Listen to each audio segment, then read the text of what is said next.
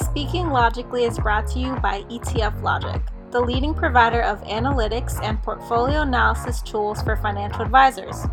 No information within this should be considered trading or investment advice.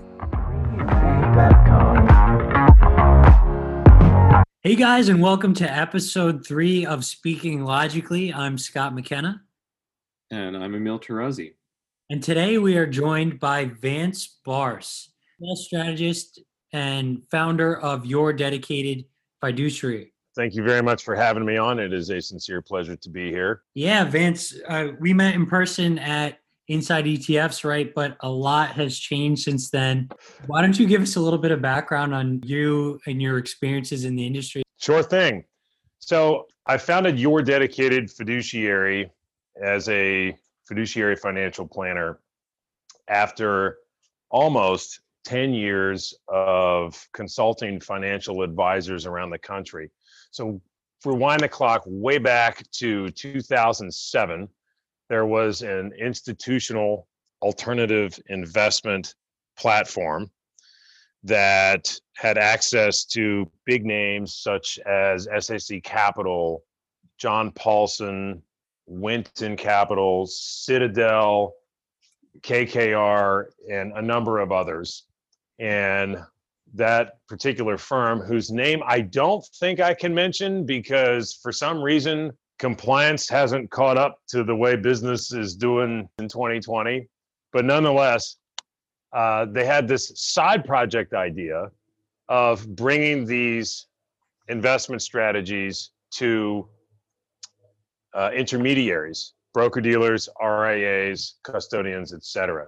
So I was hired originally to build out the infrastructure of that platform and ultimately to travel the country and consult advisors on how to use those managers for their high net worth and ultra high net worth clients. So I have spent thousands of hours with financial advisors in wirehouses, independent broker dealers, registered investment advisors, and last but certainly not least, family offices and I learned a lot more than I had originally bargained for in that role because I was in meetings when selling agreements were procured and was able to meet with several heads of home offices because of that role and because the firm I was with was, for all intents and purposes, small. You know, it wasn't a major um, household name in the long only ETF space or, or mutual fund space, for example. So I lived out of a suitcase. I loved it until I didn't. A few things in my personal life changed, and I decided to resign from that role and took some time off. And I did something that I think most of us fantasize about doing at some time in their life. I grew a great big beard and really long hair, and I rode around the country on a Harley Davidson for about a year and it was an absolute blast. And now that I am a um, happily married man and father of two kids, I will tell all of the listeners you should never, ever, ever ride a motorcycle. It is remarkably dangerous and should be avoided at all times. But back then, I thought it would be fun to do. And I did that and then ultimately moved back to San Diego and founded my firm. Good to cross some things off your bucket list, I assume. What do they say? YOLO. You only live once. oh, what, what, kind of motorcycle was it? What kind of Harley? it was a um, Harley um, Street Glide that uh, belonged to my biological father, whom I had never met. And I've never actually shared that publicly on any podcasts, but um, I grew up having never met my natural father, if you will, and um, we were supposed to meet a couple times. He didn't show up, but as luck would have it, when um, a family member of mine had a, a, pretty massive stroke, my grandmother had a massive stroke back in 2014. I resigned from my former career.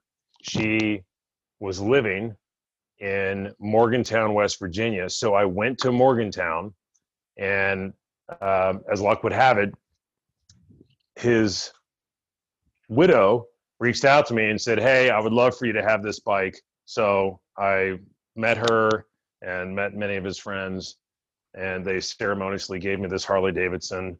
And then ultimately, when my grandmother transitioned to the spiritual side, I thought, you know what? This is my opportunity to throw a leg over this thing and ride around the country. And it was the experience of a lifetime. Oh, that's that's actually a really good story. I've heard that story about three or four times now, just from hanging out with you in person and and listening to some of the other media stuff that you've done. I love it. It's I, Yeah, so you know your your origin story is fascinating, and so today, you know, you, I guess you have a breadth of clients. Can you talk to us a little more about like who your clients are and like what kind of problems do they come to you with? Sure. So I don't really have a typical client per se. Commonly, they have a particular pain point. It might be that they have an upcoming business sale, or they are tired of the banking blender, or they are related to or friends with a current client who says, Hey, there's this guy. His name is Vance Barse. He founded Your Dedicated Fiduciary and he really starts with a clean slate, tabula rasa, if you will, and takes all of your estate planning, your tax returns, your business planning, your investment accounts, your insurance policies, and really looks in a thorough way to figure out if you have any planning gaps. so there's a lot of different types of financial advisors, right, Vance? How do you define yourself and how do you fit within that landscape? in the near decade that I spent consulting financial advisors, there are brokers, there are true fiduciaries, there are investment advisors, there are whole life insurance agents whose business cards say that they're a financial advisor. I mean, there's really no standard minimum value that a practitioner needs to bring to the public and the public is often confused so i realized that trying to onboard clients by inventing a better mousetrap which in my opinion doesn't exist. It's all about low cost it's all about tax efficiency it's all about tax smart planning. The i have a better mousetrap in my mind was not a viable strategy for client acquisition. But by sharing that I used to consult financial advisors around the country, many of whom are so called award winning, quote unquote, or leading, quote unquote, there are many strategies that they typically don't provide, either because they're not specialized in those types of strategies, for example, advanced planning, charitable planning, you know, how to leverage an estate planning attorney um, to transfer really complex businesses and properties and so forth, or because those advisors are with firms where they just simply don't offer that. It's gather assets, gather assets, gather assets, charge the wrap fee. We'll see you in three to six to nine to 12 months. And, you know, onward they go. So I wanted to create an entity where the clients served by that entity understand that the goal is to be authentic, transparent, and bring value in a meaningful way. In general, you know, what do you think are the biggest gaps that most advisors leave open? That is a million dollar question, and I really appreciate you asking it. One, the gap that commonly exists between the tax world and the investment world. You take your right hand and you open it in front of you. you take your left hand and open it in front of you. Your right hand represents the investment world. Your left hand represents the tax world. You would think that at the core of our industry, those two worlds would come together because for non-retirement assets investment decisions buys sells etc can have tax implications much in the same way that retirement planning, how much you contribute per year, can have tax implications. And one of the things that I noticed is that CPAs were often reactive, meaning they got the tax data from the client. They went over to typically Lacerte, which is the program that many of them use. They plug and chug, they spit out the return, they go, Here you go, Mrs. and Mr. Client. Here's the invoice. And secondarily is the estate planning that clients need not because financial advisors and or financial planners are estate planners i'm sure that someone out there is both but commonly they're not and it's not the advisor's job to serve as an estate planner in fact they're not qualified to do that unless they go to law school and pass the bar but when you're a financial advisor you get to know your clients you get to know what makes them tick. You understand what their passions are. You hopefully will have access to their tax returns. You can see if they have loss carry forward. You can see if they have highly appreciated concentrated stock. You can see data and information that, when paired with what you know about the family, can bring value to that family. So if there are two areas where I hope financial advisors spend more time and provide particular emphasis eh, with respect to serving their clients, it would be in bridging the gap between the tax and investment worlds and really looking at their estate planning to make sure that the documents they need to have in place are not only in place, but also reflective of that which the family desires. Yeah, that's a very good point. You say that you know when you look at tax planning, you have to look at really not just the assets that you're managing, but really the big picture. And that's I think hard to do. That's hard to manage and really hard to understand. Have you found you know software or processes out there that that make that easier for advisors? No, I have not. I'd love to invent one so that uh, maybe then we can all hang out on my private jet in my private pool and enjoy the private lifestyle. I'm just kidding. Um, my understanding is that there are a couple that exist. I have yet to truly ascertain academically how a bot or an algorithm can understand the tax loss harvesting opportunities available and the humans desires insofar as what they want to do uh, not only with respect to their investments but also their estate planning. For example let's say that you have a theoretical uh, highly concentrated tech stock. If you purchased multiple lots of that, oftentimes software will report it as an average cost basis. Now, I'm an investment advisor representative who uses Commonwealth Financial Network's corporate RIA for several reasons. But one of the things I really love about Commonwealth, and there are many, is that they have a software that allows the conversion of the average cost basis to the very specific tax lot cost basis. So let's take another example where you have a family who's an advisor, or as the case may be, former advisor, loaded them up into high cost, tax inefficient mutual funds. Most people, unless they have a pain point, like their financial advisor.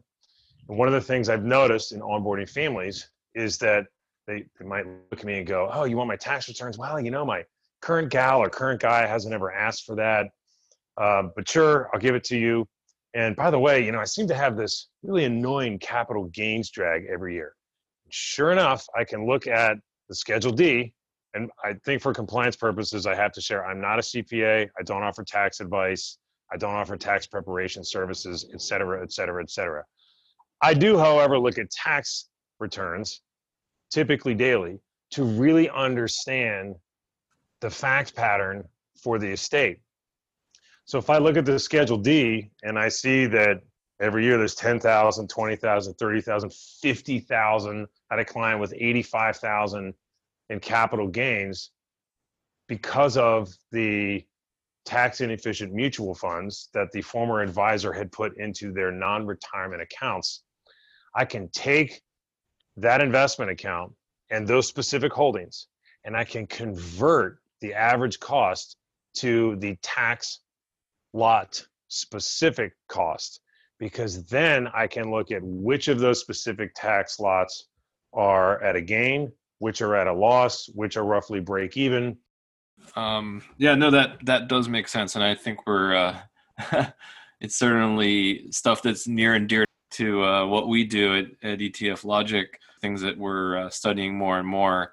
Certainly gets into the weeds, but we love the weeds. So, I guess jumping around a little bit. Um, very curious about where you see some of the big regulatory headwinds or tailwinds that there are certainly a lot of regulatory changes that have shown up over the last year, notably things like Reg BI.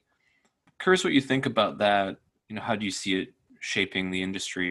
I think that Reg BI was a step in the right direction, but my personal opinion is that it was a baby step in medicine, you, as a licensed doctor, have to take the Hippocratic Oath, which is first do no harm.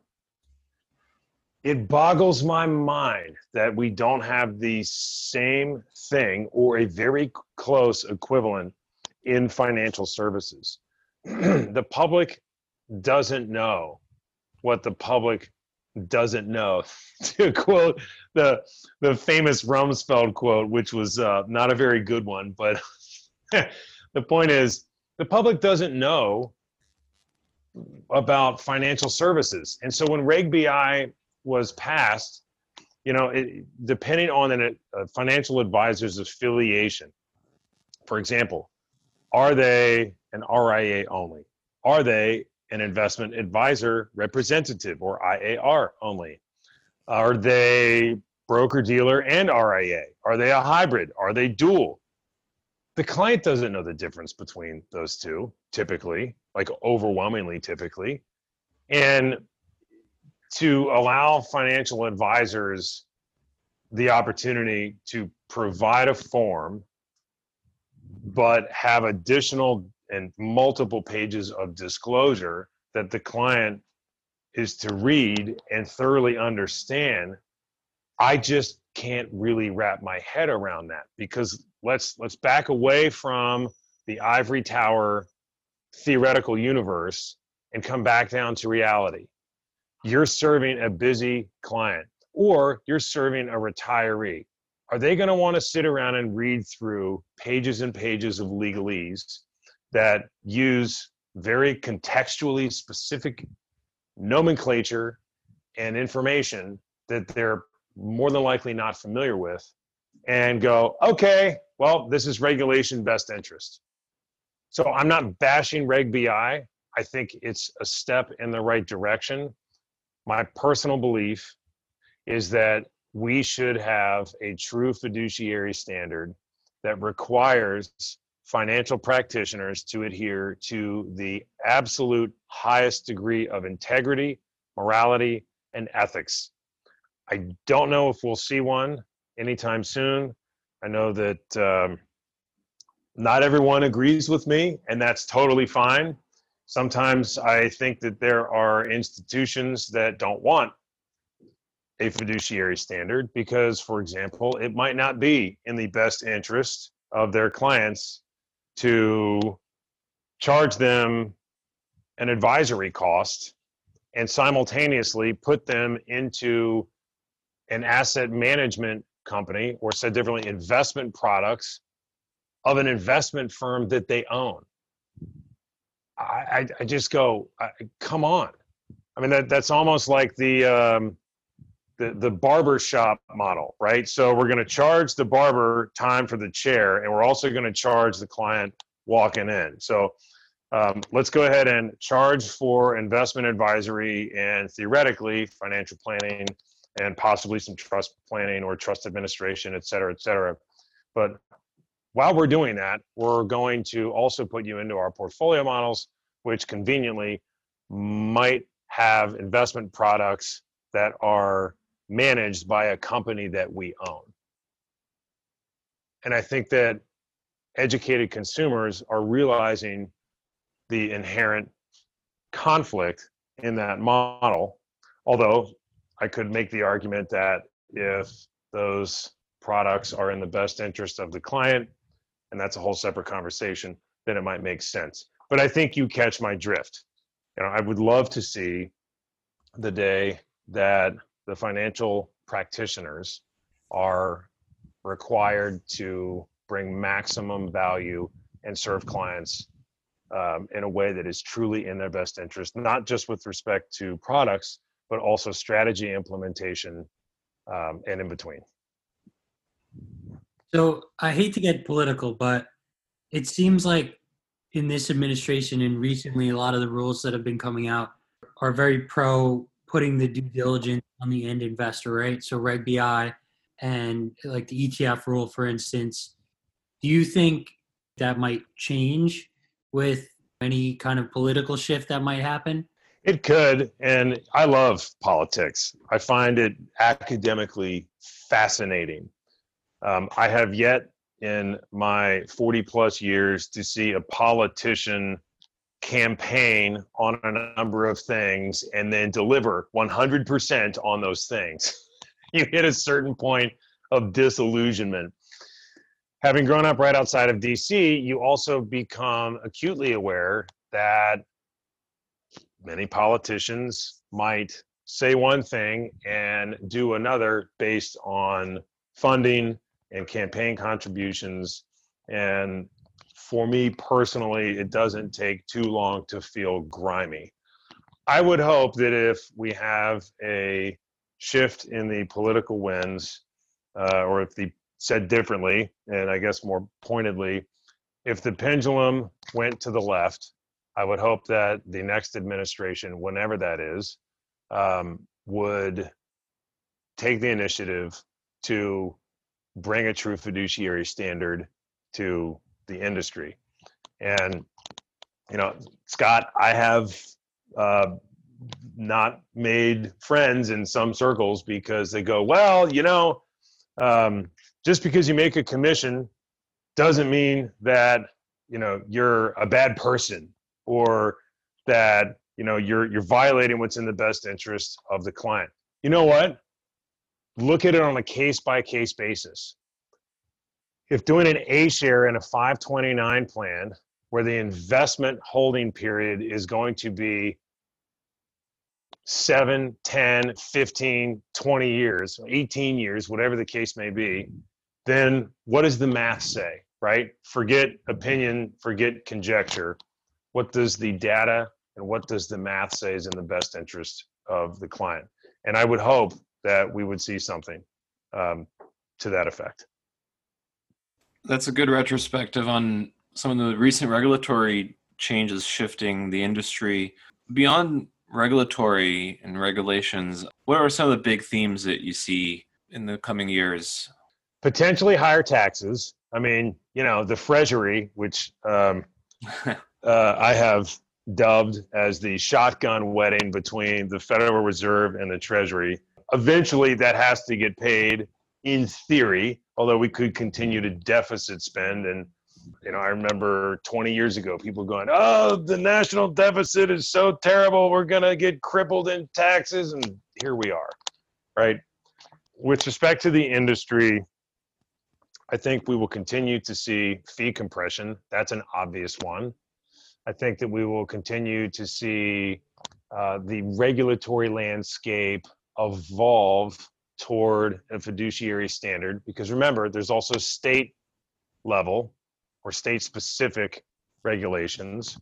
I would hope that our industry learns how to maintain compliance but also allow financial advisors to do business like so many other businesses in 2020 you know you, you, i understand um, the issue with endorsements and um, I, I just, you know, I look at other industries and I go, people use Yelp, people use Google, people like it's 2020. West Virginia has high speed internet for crying out loud. Like with all the smart people that we have, particularly attorneys, making as much money as they do, we have to have the ability. Has to exist in my mind. It's got to exist to to allow our industry to conduct business in ways that other industries conduct business. You know what I did today, gentlemen? I got my hair cut. Yes, I wore a mask. Yes, I wore gloves. And yes, I was careful. It was amazing. I'm like, wow. I went from Shaggy Dog to current day Vance, and it was truly a wonderful experience. How did I find that barber? I simply went on to Google and I typed in best rated barber near me. And you know what I did? I read through reviews. And I'm like, I can't believe we can't do this in this industry. Like within reason. Right? So I, I just I hope that um, the industry provides the infrastructure to not only maintain compliance with standards and, and regulations, but so that, that we can, as an industry, conduct business like it's 2020, not 1987, if that makes sense. no, yeah, absolutely. and, yeah. and and number four, I think as wealth transfers from boomers to next gen, financial advisors are going to need to learn how to have a meaningful conversation with women because statistically, men die first. And one of the things I used to see commonly is male advisor, male client with female spouse, and the two men would just talk at and with one another. And it was as if the female had no voice whatsoever. That's a problem. I think that will affect advisors. And concurrently, advisors need to learn how to have meaningful conversation with the younger generation. We all love to bag on millennials. Yeah, bruh, I got my headpiece on, bruh. Hashtag, bruh. Like I'm trending on Twitter, bruh. Like headset, AirPods, not headset. I hope I didn't offend you, Scott. Free hugs at Vance's house, bruh. Anyway, I sit back and people make jokes about it and they're largely funny. But that generation is going to ostensibly inherit a lot of money. They are a purpose driven, meaning seeking, and very commonly philanthropically oriented generation, which is interesting because so many of them grew up staring at computer screens or phones. I'm part of the latchkey generation. You know, mom and dad both worked. We get off the bus, back in those days you could just walk from bus stop to your house. It's like a quarter mile uphill both ways through the snow and the sleet and tornadoes right? Mm-hmm. life was tough man. But now you have a generation that is very social media savvy very smart and they like to see meaning in the things that they do. This is why we've seen things like esg and impact investing really become of interest among millennials. And it's not just millennials, but I've noticed that when I receive questions on ESG and impact investing, it's either from families that really want to make the world a better place, or it's from younger members of multi generational families who go, Look, I realize I'm fortunate that we had a business, or we had real estate, or we had both, or uh, you know, mom or dad worked for decades at a company and were able to save. And I want to make sure that I do my part to give back. That's really interesting. You know, ESG is a big thing that we're looking at in terms of our portfolio analysis tools.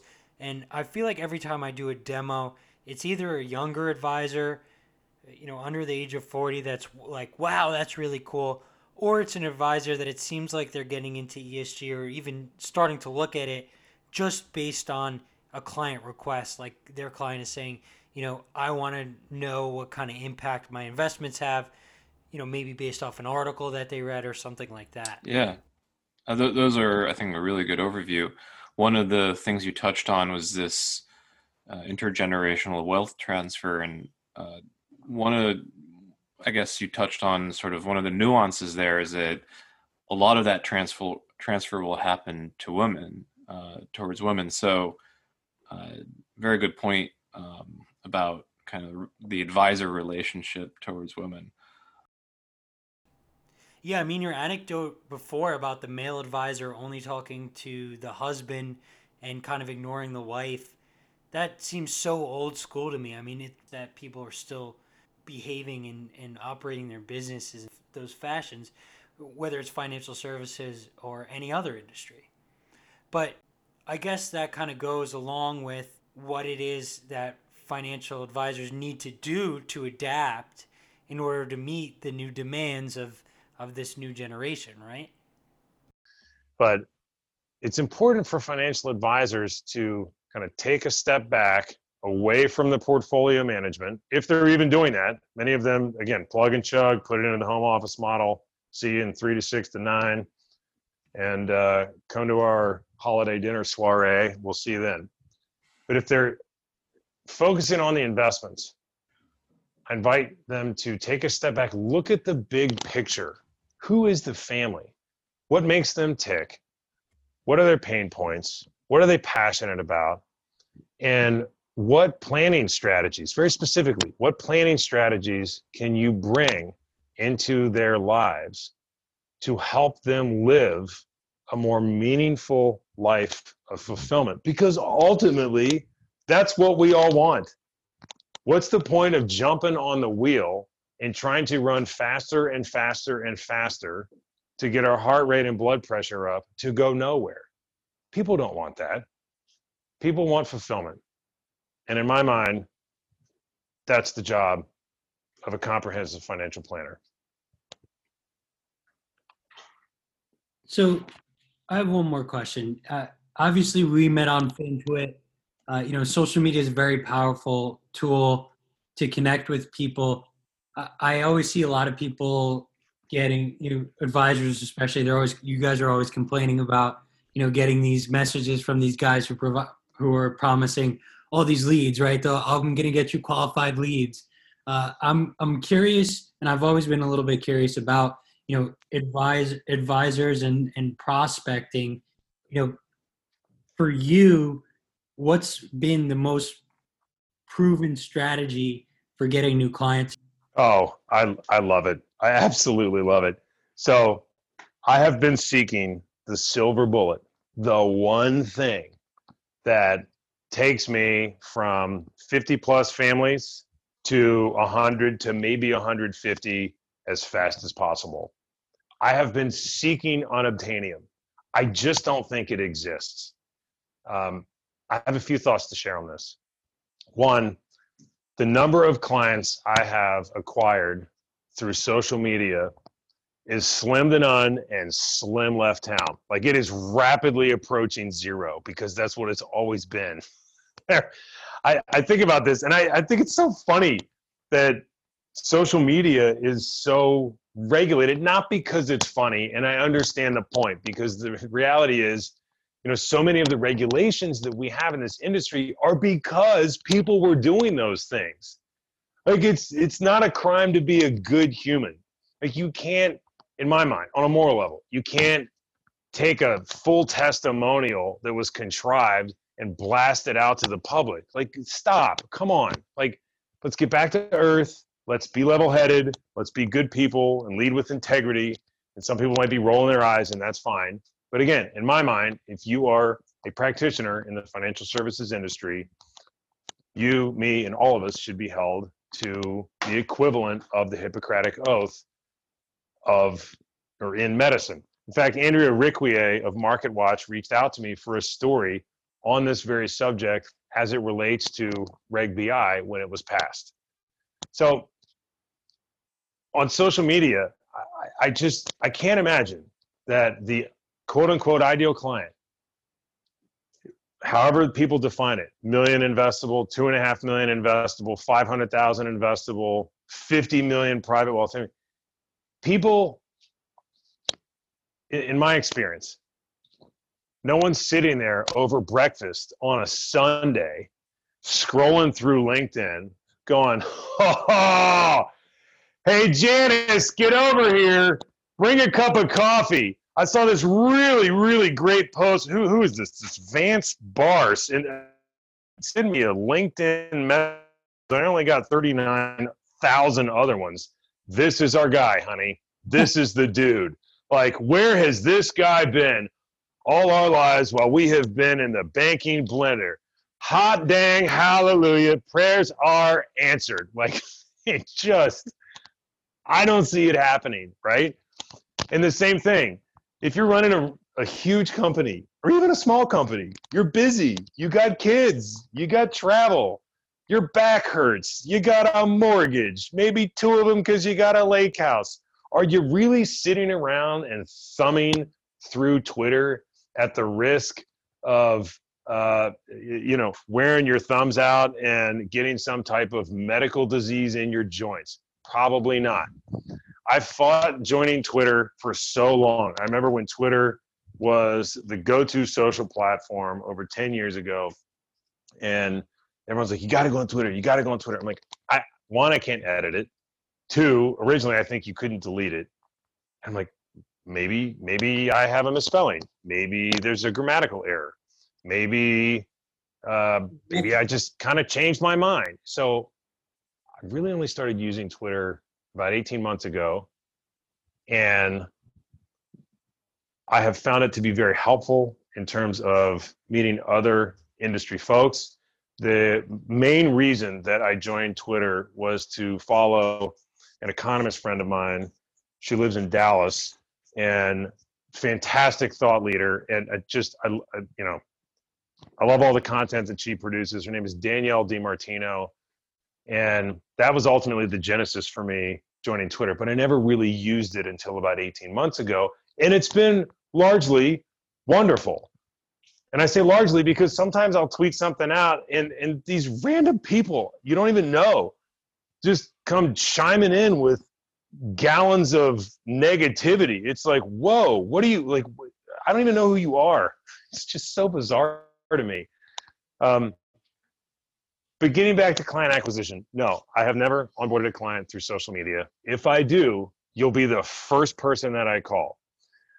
Most of the clients I have onboarded in the last three years, it's just been an idiosyncratic, unexpected, unique kind of experience.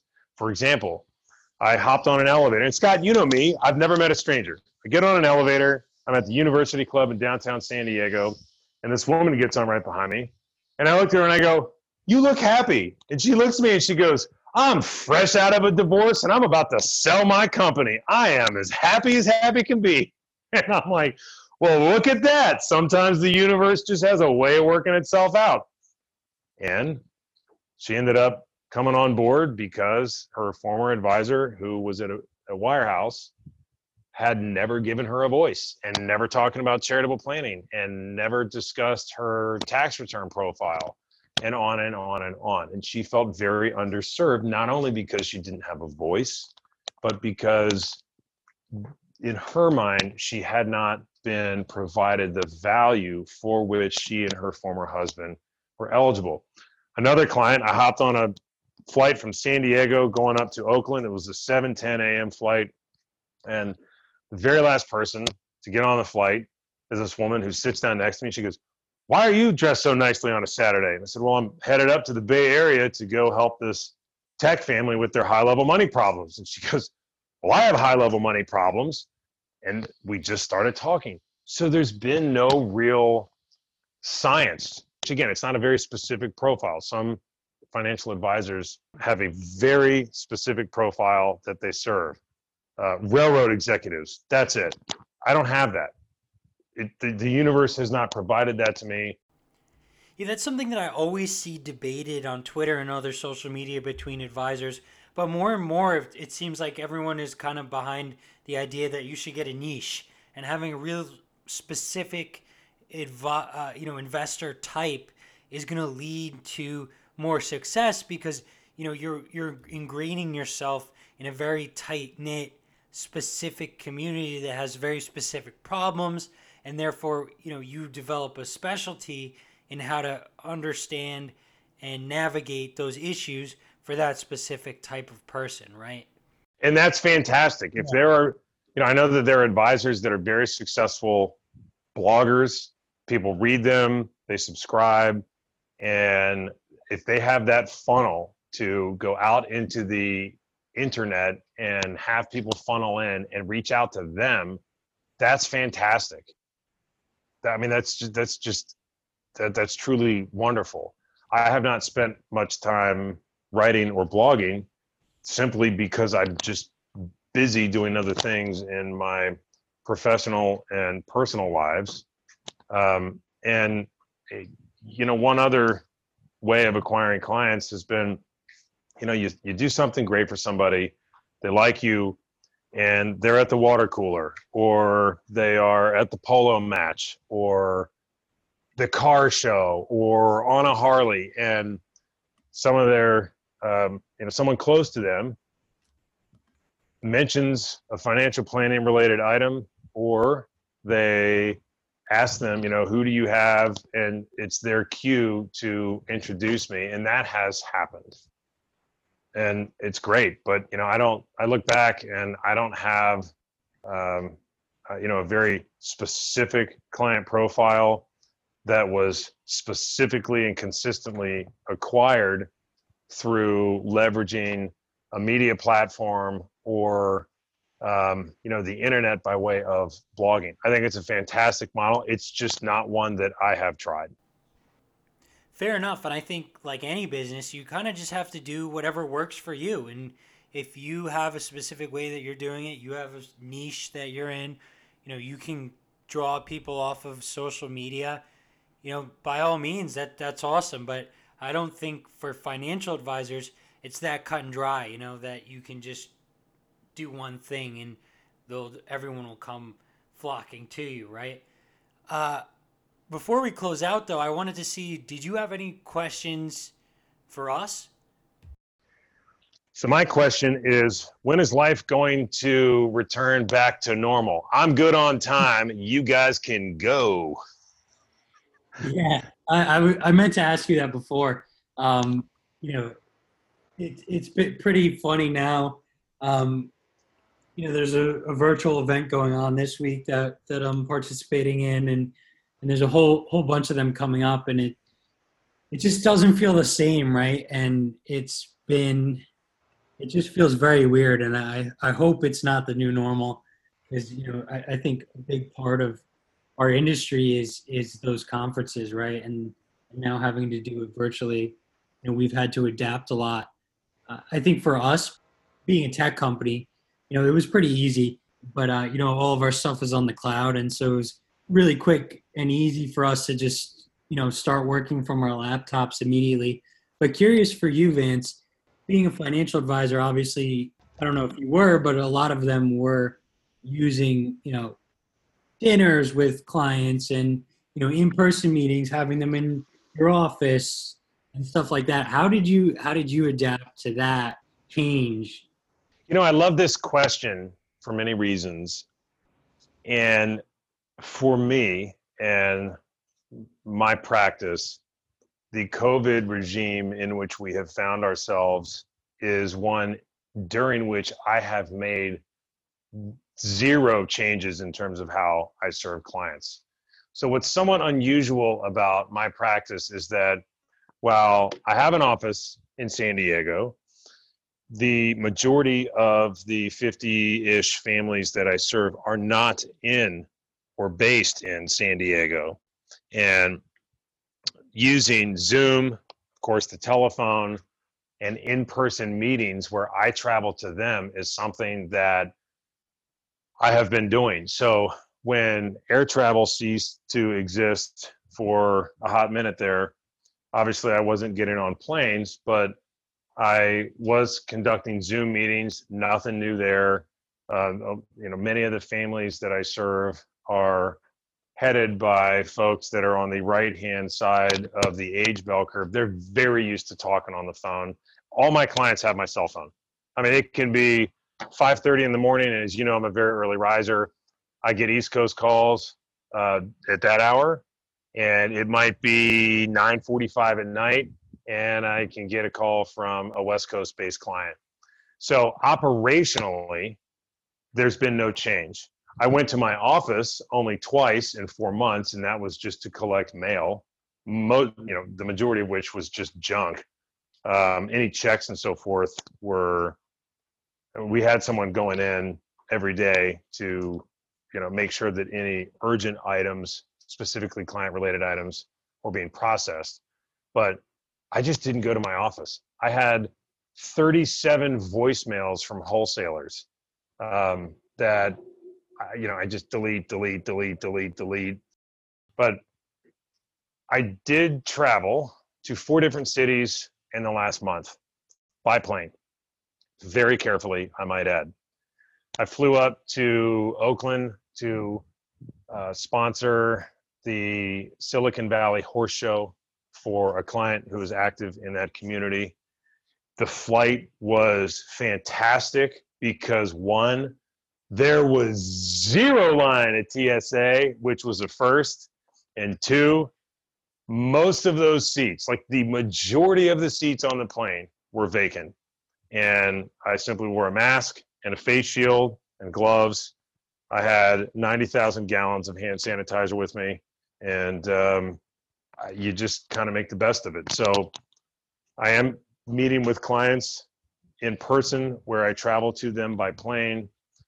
Um, and for me, there's really been no change. But I do know that for many advisors that have that conventional model of office down the street, all clients go to them, it's been a challenge because, you know, imagine this you're an advisor, you've been an advisor for 25, 30 years, maybe more. You have all your staff there, they're at arm's length, multiple human beings, right there in person. That's what you're used to. All your clients come to you. All of a sudden, all your staff is remote you got to pick up the phone. Oh man, I got to dial number, number, number, number, number, number, number, number, number, number, and then hope that they answer. And I got to click on the Zoom meeting. It's, you know, you, you look at some of these Zoom calls and people, it looks like the phone on their chest. Down thing, you see right up their nostrils. You know, like hold the phone out in front of you, please. but it's it's been challenging for some, but for me, no issue. So that concludes episode three of our Speaking Logically series. Just a quick note, uh, Vance, thanks a lot for input, and you know, clearly, uh, yeah, you're a wealth of knowledge in this space. Of course, and gentlemen, I sincerely appreciate the opportunity to hop on the podcast and uh, you know share a little humor and hopefully bring some levity to the day of listeners. You certainly did. Um, for those who are interested in getting in touch with Vance, you can go to vancebarse.com. There's uh, a link there to sign up for his newsletter as well as his personal contact details if you want to talk to him about any of the stuff mentioned in this podcast. If you're interested in our Logically platform, which we talked a little bit about some of the ESG and tax stuff that we're working on, uh, you can go to logically.finance and check out the platform. That way, you can get a free trial code for two free weeks right off that website. So, thanks again, you guys, for listening, and we hope you guys are investing logically.